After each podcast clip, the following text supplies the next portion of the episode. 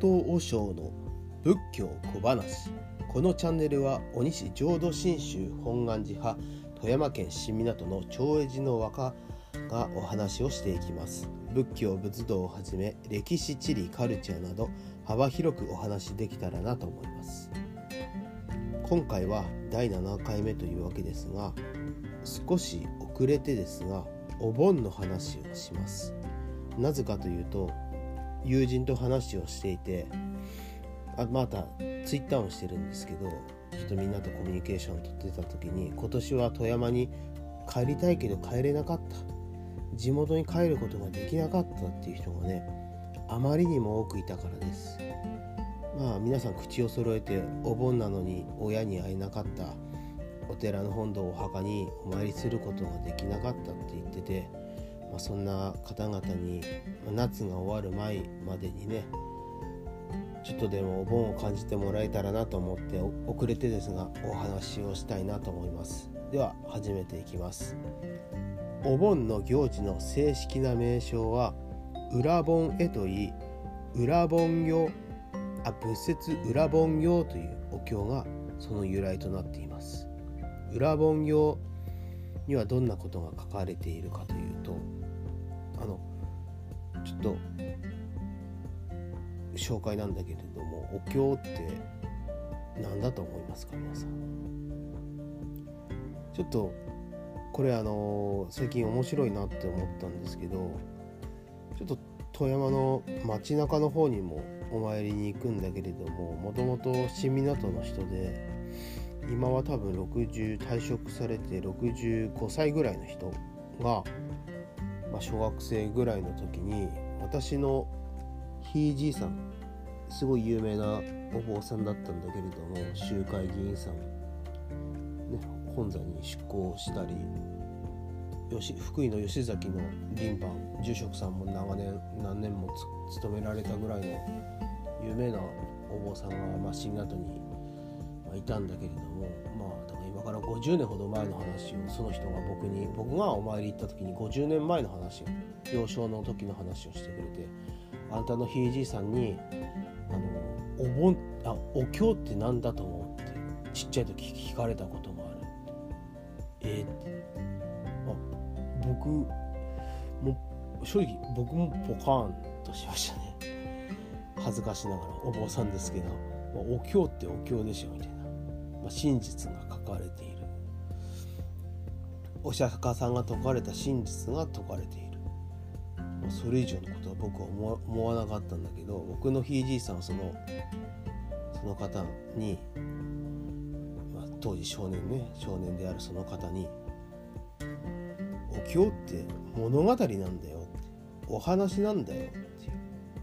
ふうに言ったそうです。あなるほどなって本当思いましたね。本当そうですよね。じゃあちょっと話続けていきます。まあ裏本行によると釈迦の十大弟子の一人で神通力第一の木蓮尊者というお坊さんがいました。大変有名なお坊さんですよね。神通力というのはさまざまな物事を知り、まあ、知り通すことのできる、まあ、超能力みたいなものです。木蓮尊者は亡くなったお母様がどの世界にいるのか神通力を使い、えー、探したところ、まあ、仏教でいう迷いの世界の六道の一つであるガキ道に落ちて苦しんでいるのを、見つけてしまったんですね。でお母様は、まあ、ガキ道で飲むことも食べることもできず野生を衰えていることに気づくんですそして木蓮は、えー、神通力でを使ってね鉢にご飯を持ったものをガキ道の母まで送るんですね、まあ、そういう力もあると。でもガキ道ってどんな世界かって言ったら、まあ、お母さんもね空腹を満たすために食べ物を口元に運んで運ぶんだけれどもその直前でもう炎となって燃えて燃えて灰となってしまうんです。まあガキ道ってそんな残酷な世界なんですよね。まあ裏本っていう言葉のそもそもの意味まあこれ恩赦だと思うんだけど、まあ、サンスクリット語の意味ね。は逆さまに吊り下げられていることを、まあ、刀剣っていうんだけれども刀剣の苦しみだっていうんです。だから中逆さにね吊られている苦しみ。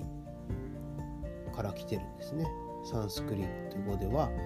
え、刀剣をウランバーナといい、まあ、裏本行はこの本語、まあ、サンスクリット語を恩した恩赦したものなんですね。まあ、なぜ木蓮尊者ほどのお母様がガキ道に落ちたかというと、まあ、生前に、えー、我が子を溺愛しすぎたために他の人や物をないがないがしらにしないがしらにしたためだっていうふうに言われています。出家した我が子に我が子を含む、まあ、修行僧がいて、まあ、生活に必要な最低限な食事食料をこう托発に、まあ、息子さん含めお坊さんたちが来たんですね。まあ、そんな時に本来ならば分け隔てなく全ての人に平等に与えるところを、まあ、お母様は、まあ、自分の子が、まあ、もちろん可愛いですからね。ま多く大変多く持ってしまい、ま、自分の利益だけを考えているという行いにあたることからガキどもの世界に落ちたっていうことでした、ま、そこで木蓮は慌ててねお釈迦様のところに走っていってねどうしたらお母さんを救えますか？って聞いて釈尊はお釈迦様は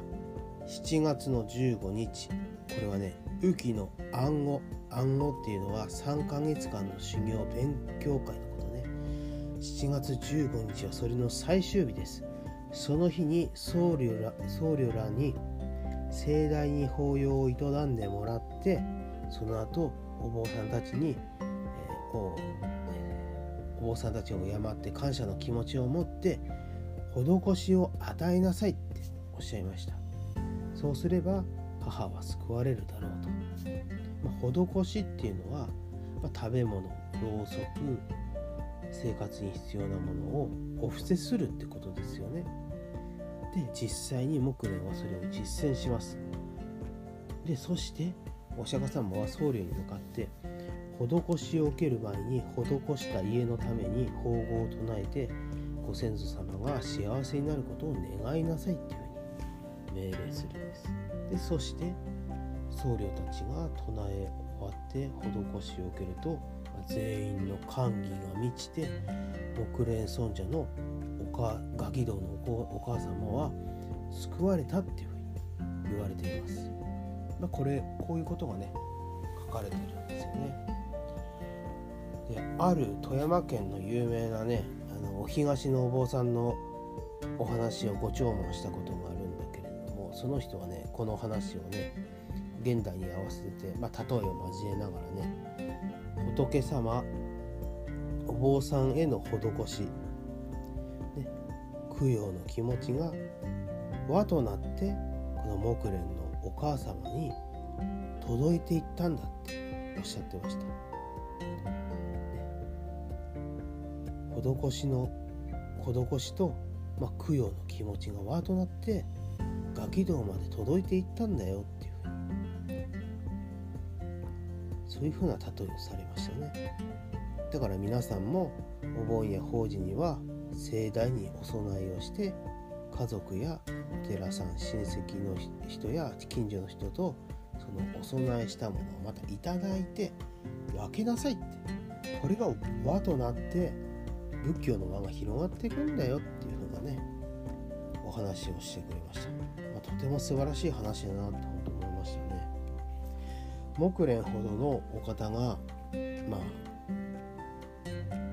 お母様のためだけにしか救いを考えないはずはないですよね。まあ、あごめんなさいお話の続きです。ね、で母の救いを得た後すぐさまお釈迦様のところに行って、こうして私は仏法僧三法の功徳の力によって母を救うことができました。この後の人々は未来の人たちはどうしたらいいんでしょう？同じようにすればいいんでしょうか？まあ、この質問にお釈迦様は大変喜ばれてね喜ばれてねそうです。全ての人において父母ご先祖様友人のために7月の15日に仏の歓迎する日に仏と僧に施しをすれば父母たちお父さんお母さんたちに報いることになります。全ての仏弟子はこの教えを大切にしなさいとおっしゃりました。こういうお話なんですね。まあ、このお経は仏教仏道の大切なエッセンスがエンセスエッセンスが、まあ、多く入ってますよね。仏様亡くなった方々を思う気持ち。そしてお供えお布施を記者ね喜んで捨てるって書くんだけれどもお供えをする気持ち。進んでする気持ち、ま、それらが輪となって多くの人々お世話になった方々に届く、全部大切ですよね。浄土真宗ではお盆を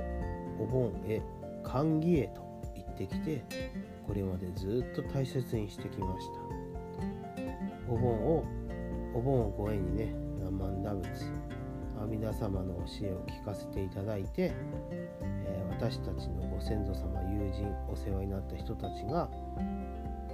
間違いなくね素晴らしいお浄土におられるんだなって感じられる大事なお盆となるんじゃないかなって思いますでは今日はここまでで。